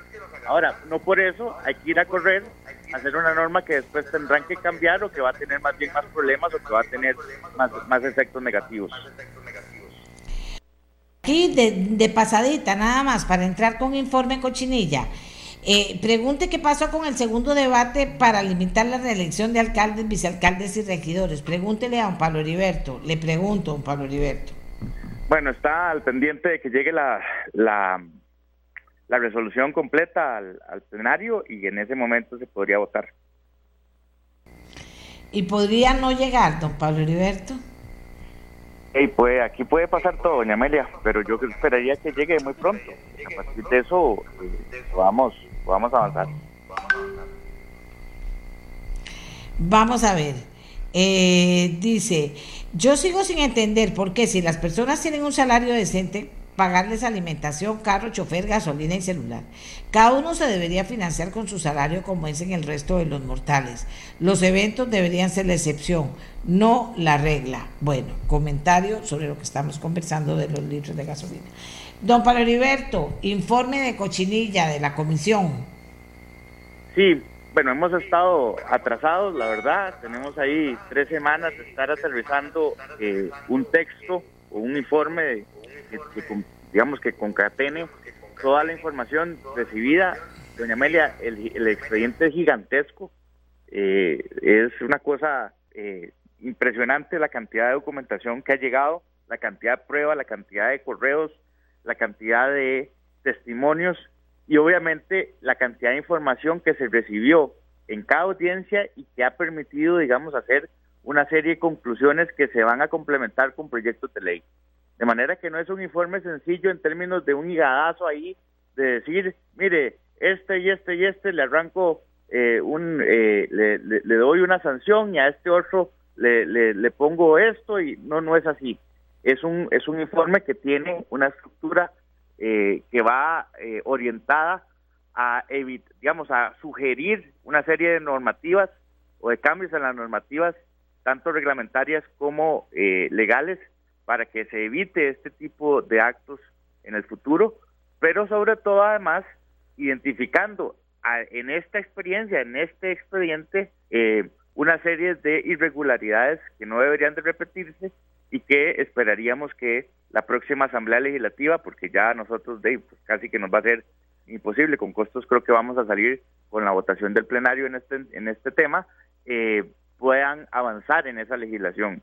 Yo le sugiero a los diputados electos que por favor revisen ese expediente, ahí habrá una serie de proyectos de ley que no nos va a dar tiempo a nosotros de presentar, pero que les podrían brindar a ellos una agenda importante de mejora, tanto en la, por ejemplo, regular, en la, en la existencia del Consejo del CONAVI, eh, cuál es la cuál es la independencia pareciera que tienen las auditorías del MOB y del CONAVI y de cómo los informes de auditoría se presentan y quedan en un limbo que nadie responde y que nadie hace nada y que no pasó nada y que al final el que, el que pierde es el pueblo de Costa Rica.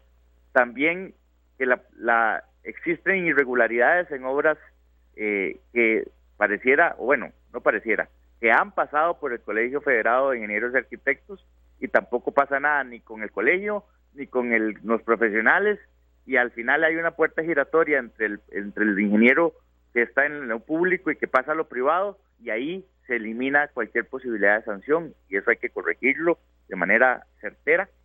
Eh, y obviamente también... Alberto, óigame lo que le digo, óigame lo que le digo. Igualito pasó con Panama Papers, ¿verdad? Que muy complicado, que no se podía, que esto y que lo otro. Al final no pasó nada. ¿No le parece que esto va camino a que no pase nada tampoco, don Pablo Heriberto? Bueno, yo creo que hay cosas que sí, que sí han pasado y y que sí están y que sí pueden pasar, doña Amelia. Hay una serie de cambios en la en la ley de contratación administrativa que se han estado revisando con, con base en la nueva ley en la que va a entrar en vigencia. Eso ha funcionado. También hay que hacer una, o sea, lo que quiero decirle tal vez es que estos estos son cambios, diría que son sencillos, no son cambios tan tan digamos eh, pretenciosos que vayan a hacer una modificación gigantesca de varias leyes y que sean proyectos densos. No, estamos hablando de proyectos que probablemente sean dos o tres artículos sencillos que no deberían de tener mayor discusión porque además la prueba es evidente. La prueba está ahí, es contundente y no debería de tener mayores inconvenientes. De manera que eh, eh, la diferencia de donde iba doña Amelia es cuáles son las sanciones que se van a pedir al Consejo de Administración del CONAVI. Ahí es donde tenemos una diferencia, los diputados, eso podría ocasionar que exista un, dictamen de mayoría y un dictamen de minoría. Em, y eso podría eh, significar que el plenario conozca el dictamen de mayoría primero, se someta a votación, de tener los votos se aprobaría y no se conoce el, el segundo. Eso también tendrá que programarlo la presidencia, bueno, el directorio de la Asamblea Legislativa, una vez que el día de mañana yo espera se vote el informe y estamos hablando de ocho días eh, aproximadamente, bueno, cinco días para que se, el plenario se aboca a conocer el informe, los detalles y que el país conozca pues las conclusiones. En ese entendido, doña Mele, yo me siento satisfecho. Esta comisión le ha aportado, no ha competido con el proceso judicial, le ha aportado más bien, ha concatenado prueba importante y valiosa y ha también realizado un proceso en el que no hay ningún linchamiento público, sino que ha habido eh, oportunidad de audiencia y de escucha y de conversación con las diferentes partes involucradas y creo que eso pues marca un poco la línea de esta Asamblea Legislativa con comisiones investigadoras que no eran circos sino eh, posibilidades de mejora y identificar esas posibilidades de mejora. Vamos a ver, está bien, vamos a esperar. Mañana es que juega la Cele, don Pablo Heriberto. Sí, señora, la gente ya está pensando en Cele, ¿verdad? No, no, no, aquí el tema es que los diputados a los que les pagamos para trabajar no estén pensando en la serie. Piensen después de ponerle cuidado a lo que hay que ponerle cuidado, en este caso, eh, eh, yo creo que es muy importante esto de, la investigación, el trabajo y todo lo que ustedes lograron hacer y también de lo que proponen que no van a poder hacer, pero que se ha visto por los nuevos diputados. Y quedan pendientes ahí, ¿Ah? Quedan pendientes de que todavía quedaría abierto diamante y que tenemos que hacer una reprogramación de audiencias, ¿verdad?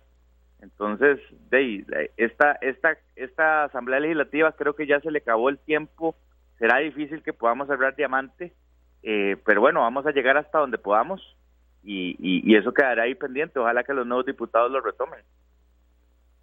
¿Qué tendrán los alcaldes, don Pablo Heriberto? ¿Qué tendrán los alcaldes que siempre eh, todo se atrasa o se judicializa o pasa algo que nunca sabe uno que, que finalmente pasa?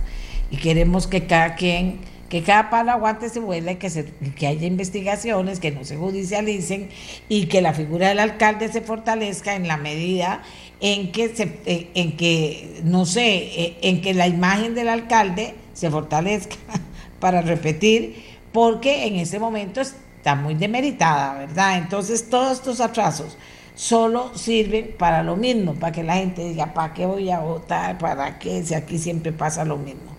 Y yo creo que, hay que refrescar, Amelia, hay que refrescar. La, la gente se enquista en los puestos y no puede ser.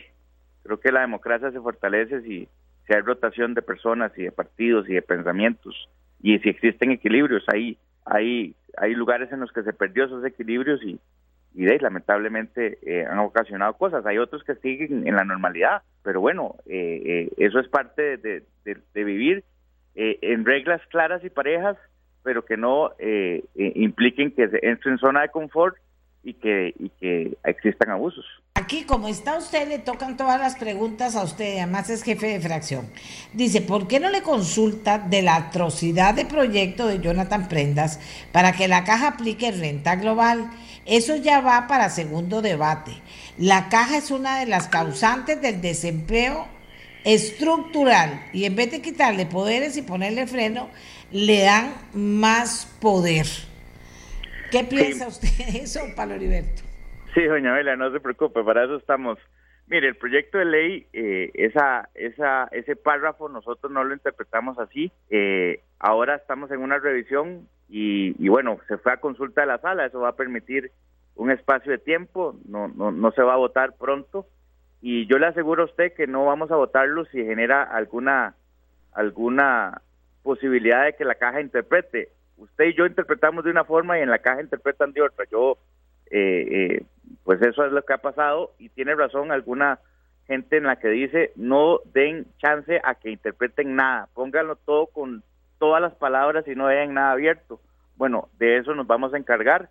Me parece que es indispensable que eso suceda y incluso hay algunos diputados que estamos hablando en hacer una ley específicamente para este tema, porque hoy ya, independientemente de que ese proyecto de ley salga o no, doña Amelia, ya hoy la caja está interpretándolo así. Si ya eso hoy lo están haciendo. Entonces es probable que hagamos una revisión pronto y presentemos un proyecto de ley para corregir lo que hoy existe. Ni siquiera es porque este proyecto va a caer eh, eh, en, eh, y va a ampliar esto. No, es que ya hoy existen interpretaciones en ese entendido y lo que está claro es que lo que siempre se ha buscado, el espíritu con los que nos hemos movido en estos proyectos de ley como en el de amnistía y en este de trabajador independiente y en otros, en el tema de la caja, es precisamente para facilitar la formalidad, para facilitar que la gente acceda a la seguridad social, no para ahuyentarla y no para que le cobren obscenidades o para que le abran procesos eh, eh, de millonarios. Eso no se trata. Entonces, bajo ese espíritu, creo que eh, si es necesario hacer cambios, se harán. Ahora hay que esperar que venga la consulta de la sala en este proyecto y no descartamos, hemos estado en conversaciones, algunos diputados, sobre la posibilidad, como le digo, de presentar un proyecto específicamente para este tema. Aquí dice, buenos días, doña Amelia. El proyecto de prenda lo que hace es darle al trabajo independiente una posibilidad legal de inscribirse en la caja pagando solo el 8.5%. La única manera del que, de que eh, el independiente se acerque a la caja y formalice su situación es abrir estos espacios. La caja ficticiamente mantiene cuentas por cobrar que jamás van a poder ser pagadas. Una institución como la caja, cuya administración no solo compró mascarillas a un jardinero, sino que además compró respiradores que no servían, hay que pensar en una intervención administrativa. Y aquí dice doña Liliana, doña Amelia, aquí vamos. Hoy diputados, mañana alcaldes y viceversa. Esa es la respuesta, no le dé mucha vuelta. Oiga usted cómo me tiene. Vea, esta gente del 847-47474 son personas no solo críticas, sino que argumentan o que dicen cosas muy tajantes que uno se pone siempre a pensar en lo que dicen. Don Pablo Heriberto, ahora sí, vamos cerrando. bueno, las no, personas? No, no, aquí estamos, al pie del cañón. Estas semanas, estas semanas serán intensas. Eh, creo que hay muchísima presión para sacar una serie de proyectos y nosotros, ayer le decía yo a algunos compañeros que, bueno, hay que priorizar. Eh, el plenario se va a abocar a resolver el tema de zonas francas y me parece que eso es un gran aporte para el país. Ese proyecto, diría, sería de lo más importante que le pueda permitir a, llevar inversión afuera de la GAM y, sería una gran, lamentablemente, pues tiene 150 mociones de reiteración eh, y, bueno, habrá que hacerle frente. Si solo eso sacáramos en este mes, ya sería un gran avance. Bueno, le deseamos mucha suerte. ¿Qué le voy a decir? Aquí tengo todas las, las, opiniones de la gente. Me encanta que la gente se motive, que la gente participe y que la gente aporta. Dice, eh, el detalle de por qué un diputado luego es alcalde o luego se postula es porque no existe una carrera que facilite el estudio y la preparación de personeros para ese servicio público. Excelente aporte. ¿Usted qué cree, don Pablo Heriberto? Sí, yo creo que, bueno, Costa Rica no está preparada para esta conversación, pero la carrera parlamentaria le haría un gran bien. Pero lo más importante, doña Amelia, es que se entienda que los partidos políticos han dejado de hacer lo que les correspondía, se convirtieron en máquinas electorales y se debilitaron. Los partidos dejaron de pensar, de proponer, de capacitar, de recorrer el país, de estar en las, en, las organizaciones eh, sociales y, comunales. Los partidos se debilitaron y se disminuyeron a, a tres o cuatro eh, caciques eh, a los que hay que ir a besar el anillo y los que hemos intentado hacer cambios también pues nos han bloqueado eh, y, bueno, eso es lamentable, eso es el reflejo de lo que tenemos hoy eh, eh, en la sociedad y se refleja también en cómo se presentan candidatos en los diferentes partidos. La institucionalidad partidaria se debilitó y por lo tanto la democracia está debilitada. Lamentablemente eso es esa es la Costa Rica en la que vivimos. Bueno, Muchas gracias. Aquí me dice otra persona, en realidad el problema de la caja es que pretenden aplicar un seguro de empleo para personas que no tienen un salario fijo. A los independientes los metieron a la fuerza porque siempre buscan cómo mejorar ingresos para seguir gastando. No es posible pagar un porcentaje fijo si hay meses en los cuales no se reciben ingresos. Buen aporte, buen aporte. Entonces ahora ya vamos a hacer una pausa para poder hablar de otro tema que me parece interesante que conozcamos. Aquí tengo muchos comentarios sobre el tema bancario, eh, eh, el tema del SIMPE, el tema de que siguen robándose la plata, y eso lo vamos, ya les dije, vocero para mañana, que nos pueda hablar del tema. Ojalá que nos siga dando vueltas y que volvamos a lo mismo y que siempre sigan haciendo lo mismo, porque no entiendo yo cómo es el tema. No lo entiendo realmente. Bueno, aquí mucha gente está diciendo cosas interesantes. Vamos a ver. Dice tranquilos, que la CELE es y siempre será un excelente eh, distractor o un buen distractor. Ojalá que sea lo que tiene que ser, pero que por favor le prestemos atención a las cosas importantes. Aquí también dicen, exactamente los partidos políticos deberían ser centros de capacitación y formación de líderes. Además, siempre deberían estar proponiendo soluciones sobre los problemas nacionales, centros de pensamiento. Exactamente, exactamente. Sí, qué tristeza, porque es que los alcaldes han dado, no todos, hay unos buenísimos y buenísimas, pero otros malísimos, no están preparados, no han hecho buena gestión, se ganan esos millones y no le devuelven a la comunidad lo que, lo que merece la comunidad. Eso, y, y siguen, y siguen los mismos problemas con los alcaldes, siendo una figura tan importante, porque hay tantas cosas que hacer aquí en Costa Rica que de verdad son tan importantes. Vean, aquí me dice, soy el doctor Román, me dice, representante de 60 ONGs, organizaciones no gubernamentales de salud mental en Costa Rica. Soy miembro del Consejo de Salud Mental del Ministerio de Salud y tenemos un mensaje muy importante porque hay un video en la campaña que lesiona la identidad humana y nuestra razón de trabajo en la comunidad. Ven, esto es un mensaje. Ellos lo están difundiendo en redes. Ahí está un mensaje de las personas que trabajan con la salud mental sobre lo que puede significar utilizar el suicidio con fines que podrían destruir mucha salud mental. Hagamos una pausa y ya volvemos con el tema. Luz. Food trucks. ¿Qué es eso? Ya venimos. Ya venimos.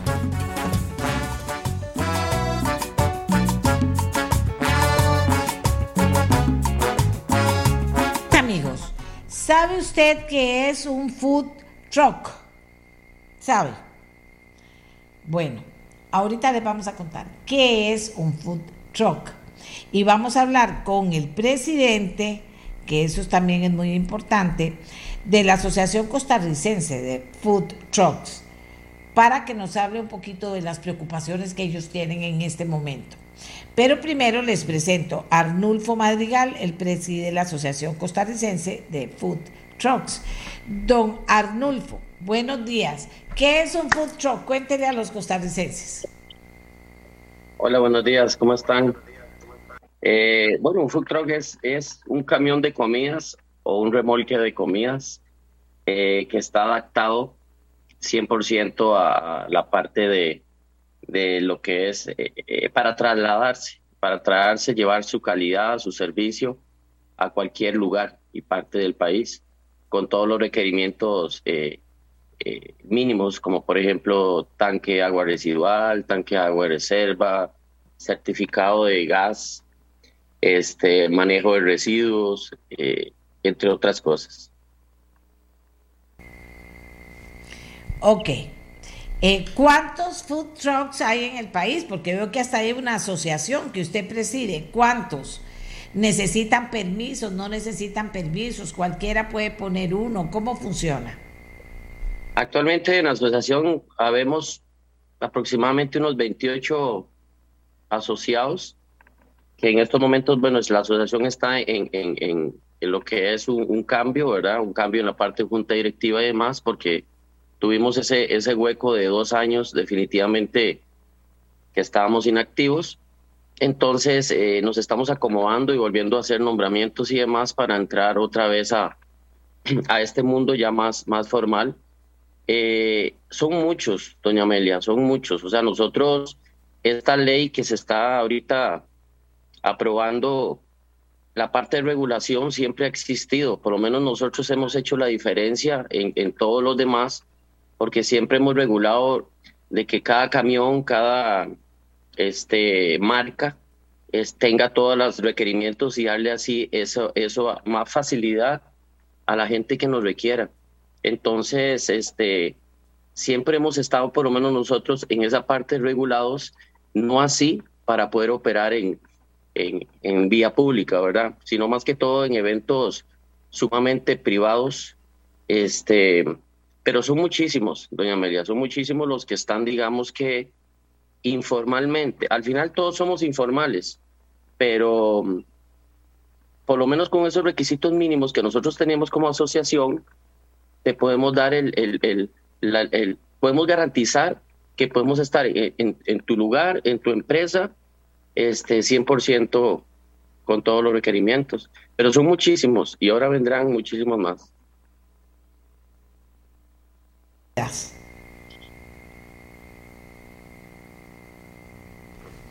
Don Arnulfo, ¿son comidas rápidas? Mira, sí, son comidas rápidas, pero en realidad tenemos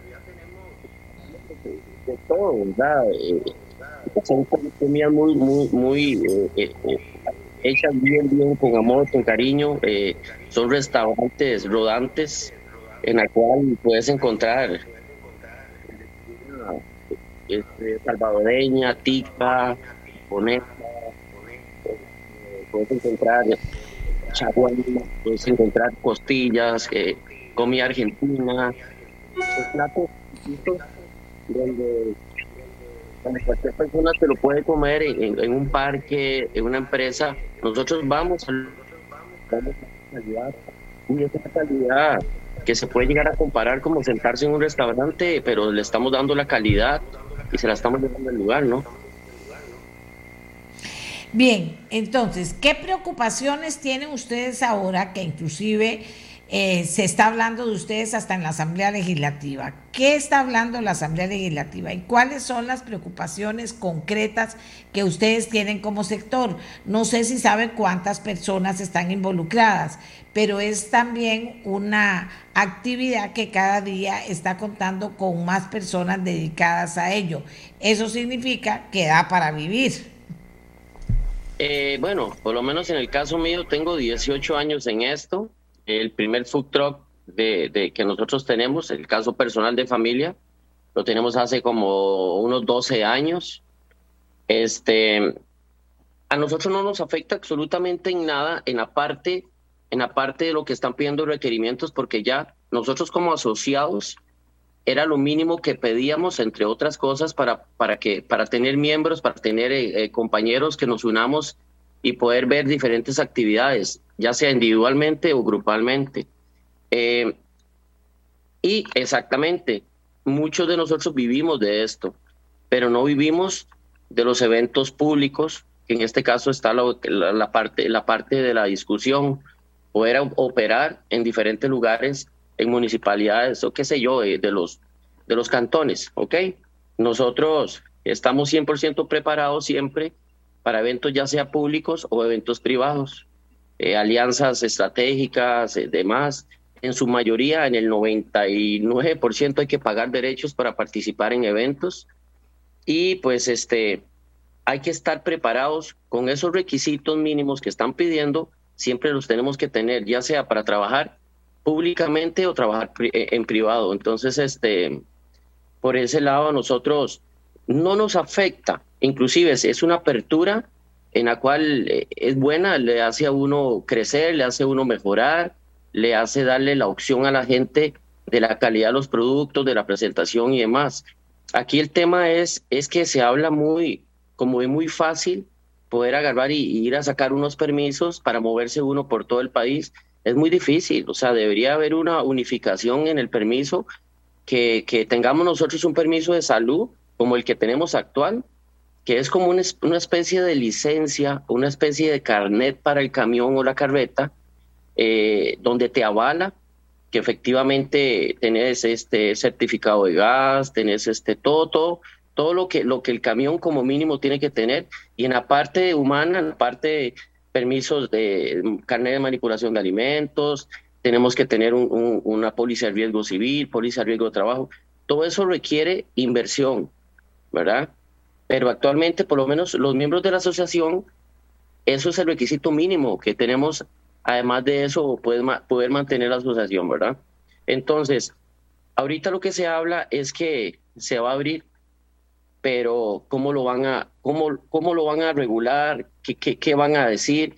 Todas las municipalidades, las municipalidades son diferentes, doña Amelia. Entonces, eh, ¿a qué le llaman ellos patente temporal? Yo tengo entendido que una patente temporal con, con la parte pública es, por ejemplo, un colega que organiza este eh, evento de food truck eh, que se hizo, que estuvo muy bonito en el parque, en el parque, el parque del café, creo que se llama ese por la anunciatura, creo. Ese se llamaba Food Fest. Este colega, por lo menos mes y medio de tramitología para hacer un evento de dos días. Entonces, eh, mi pregunta es, ¿cómo se va a hacer para que nosotros lleguemos a ciertas municipalidades que todos tienen pensamientos y todos tienen, el que inventa algo, pues no importa, se da, a veces hasta inclusive manejo diferente de prepotencias y demás, y de cómo vas a hacer vos para organizarte, cómo, cómo lo vas a hacer para pasar a Cartago, a pasar a, a La Juela, ir a Punta Arenas, si tenés que hacer los permisos previos, porque todos los permisos son diferentes. Entonces, debería haber, deberíamos de tener todos la parte, eso, eso es, eso es innegociable, la parte de salud la parte de salud pública, los camiones tienen que estar completamente con todas las de ley, ¿ok? Porque necesitamos cuidar a la ciudadanía, necesitamos llevarle calidad y, toda la cuestión. pero eh, ¿cómo lo van a hacer ellos? ellos tienen que agarrar y decirnos en qué lugares podemos estar. Tenemos que tener claro también que no vamos a irnos a, poner al frente de, de un patentado que, que ha estado pagando impuestos y demás. No es que uno no lo pague, porque nosotros todos nosotros pagamos impuestos también. Algunos somos impuestos, algunos somos del régimen normal. Dame eh, eso porque él no me está oyendo. Disculpa. Hay un proyecto en la Asamblea Legislativa. Usted me está diciendo, bueno, lo que no van a negociar y aceptan es el tema de salud, pero hay mucha tramitología. ¿Están a favor o en contra del proyecto que hay en la Asamblea Legislativa? Nosotros, a nivel oportunidad para todos, estamos de acuerdo. No lo veo mal. Aquí el problema está de que, de que ellos lo ven fácil de que las municipalidades nos den, eh, den esos trámites fácil y no son fáciles, doña Amelia. Duran de tres a cuatro semanas. Entonces, ¿cómo vas a hacer vos? Eh, eh, y que se definan en la parte en la parte temporal es muy importante. La parte temporal puede ser desde un día a 15 días, un mes o seis meses. O sea, tienen que ser claros en qué, a qué le llaman ellos patente temporal. O sea, ¿Qué es, en sí eso? Entonces, ¿cómo vamos a sacar nosotros un permiso que dure tres semanas para que te vayas a parquear en un parque X que ellos, que ellos dispongan? Eh, y si, si, si tenemos que sacar otros permisos también para brincar, solo por tres días o dos días. Entonces, eh, eh, eso es lo que no está claro. Nosotros no nos oponemos a eso jamás, es oportunidad de trabajo, pero la asociación siempre ha estado, siempre hemos regido porque la parte de la comida la parte de los servicios eh, siempre tienen que estar bien. la asociación tiene ocho años de estar, hemos venido luchándola, pero el 98% de las actividades son privadas. Privadas eh, eh, con, con la parte, digamos, que son pocas, son pocas, porque hay un monopolio, hay un monopolio de comida tradicional, tradicional de turnos, en las comunidades, en, en, en las mismas municipalidades. Las municipalidades no quieren ver cosas bonitas, siempre quieren ver cosas de lo mismo sin menospreciar.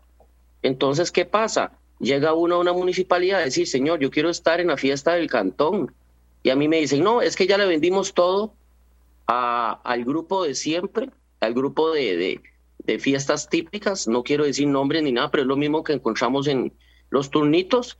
Entonces, eh, hasta, tiene, hasta, hasta tenemos que llegar a pagar, bueno, otra cosa es que uno, que uno pague, pero tenemos que pagar unas barbaridades para que nuestro camión, nuestra empresa familiar pueda estar en esa fiesta, en esas fiestas típicas, porque ya todo se lo vendieron a una sola persona. ¿Me entiendes? Entonces, son cosas que uno, o sea, que, que uno no, no comprende, que, que, que ya está como monopolizado la oportunidad de a veces hacer actividades. ¿Y ahora cómo va a ser? Ahora que lo van a abrir, entonces, ¿cómo lo van a hacer ellos? O sea, eh, ¿cómo van a meter los camioncitos? ¿Cómo, ¿Dónde nos van a poner? Esa es otra cosa. ¿Qué pasa, doña Amelia? Si nos ponen en lugares arriesgados, si nos ponen por allá donde, donde ¿me entienden? Donde no vamos a tener ese apoyo, no vamos a tener... Son muchas cosas. O sea, en estos momentos no nos oponemos para nada a la apertura. Jamás, o sea, jamás. Es oportunidad para todos. Y la asociación está más bien para ayudar. La asociación más bien invita de que es la oportunidad que se puedan unir, nosotros podemos agarrar y podemos guiarlos eh, eh, y que sean parte de y, tal vez hacer muchas cosas bonitas a nivel gobierno, a nivel a nivel privadas en grupo, ¿ok? Pero este, eh, aquí Arnulfo, póngame atención. Efectivamente tienen cero digo, una lista enorme de situaciones que no están contempladas en el en este, en este proyecto que ya se aprobó en primer debate. No entiendo quién hizo el proyecto sin conocer las necesidades o los problemas o las situaciones que tienen los que viven de su food truck. No solo pensar en la municipalidad y cómo se alagarta otra vez a tomar las decisiones, a, tener monopolios, como dice, como dice Arnulfo. O sea, tienen una situación difícil, Arnulfo. No le voy a decir que no. Eh, no sé cómo lo va a resolver porque todo se vuelve, todo se vuelve más complicado, ¿verdad? Usted me habla de miles de cosas y uno dice, bueno, esto lo deberían tomar en cuenta, esto lo deberían haber tomado en cuenta, esto lo deberían tomar en cuenta. ¿Cuál es el espíritu del proyecto? ¿Se les fue el tiempo? ¿Se lo sea lo que sea, no sé quién eh, fue el que presentó el proyecto, no lo conozco, porque con quien quería hablar era con esta gente. gente que trabaja, que quiere, que, que está haciendo esto, que se la está jugando, que, que, necesita facilidades y no complicaciones. Por eso siempre elijo esta gente, porque esta gente no tiene voz. Al final hacen cosas. Y lo que no me gustó fue que en, lo, en la asamblea hubiera caminado un proyecto y ellos están todos asustados, no quieren quedar mal con los diputados, es la verdad. Pero, pero no contemplan un montón de necesidades que tiene esta gente y complican con el tema me parece a mí, de los tiempos, de todo lo que es tramitología, pero hay más cosas todavía en ese sector. O sea, de verdad que, que a veces le da uno tristeza aquí, le da tristeza. Primero porque hay gente que ellos no tienen la culpa, ellos tratan de que las cosas salgan bien y tratan de poder...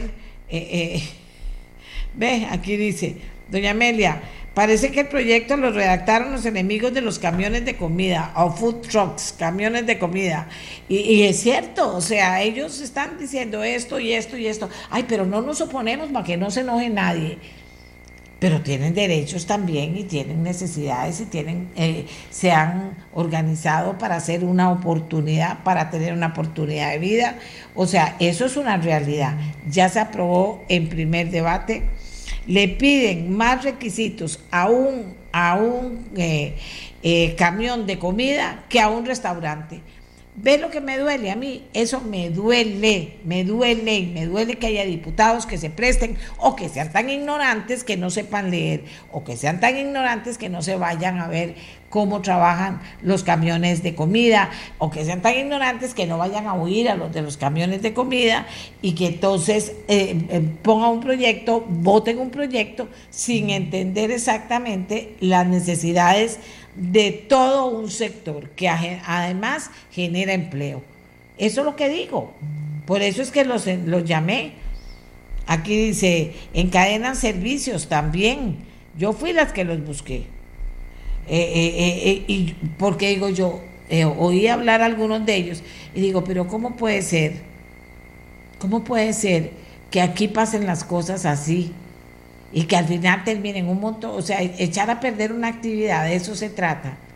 ¿Por qué si es una actividad que genera dinero, genera empleo? ¿Por qué si se pueden hacer muchas cosas con ellos, se podrían unir las gentes de los pueblos con, con, hacer festivales, que llegaran los de los trucks, comieran otro tipo de comidas? No sé. La cosa es que aquí hay que incluir, no excluir. Y hay que eliminar, ay Dios, es que eso ya es, ¿verdad? Hay que eliminar tramitología, Costa Rica, por Cristo. Hay que eliminar tramitología si no nos van a volver locos. Y hay que eliminar que a lo mínimo pongan un impuesto o haya que pagar un timbre o haya que hacer esto. O sea, eso mata. Entonces es un país que ha estado creciendo eh, pensando en eliminar a toda la clase media, a todo el emprendedor, aquí que todo el mundo sea pobre y que la clase política que está metida en todo el Estado, no, ese tiene beneficios, tiene todas las cosas que ocupa y al final se murió este país. Eso es lo que quieren, porque toda esta gente, inclusive Dice, aquí lo que hay que hacer es retrotraer el proyecto a comisión para que se incorporen todas las observaciones. Sí, porque si no están quedando demasiado mal los diputados. O lo están haciendo a ojos cerrados para favorecernos a los alcaldes. Yo que voy a saber en qué intereses están. O no hablaron con los de los food trucks o los camiones de comida para averiguar qué necesidades tenían y tomarlos en cuenta porque tienen derechos y tienen derecho a trabajar y son generadores de empleo también, o sea, y producen encadenamientos, un montón de cosas.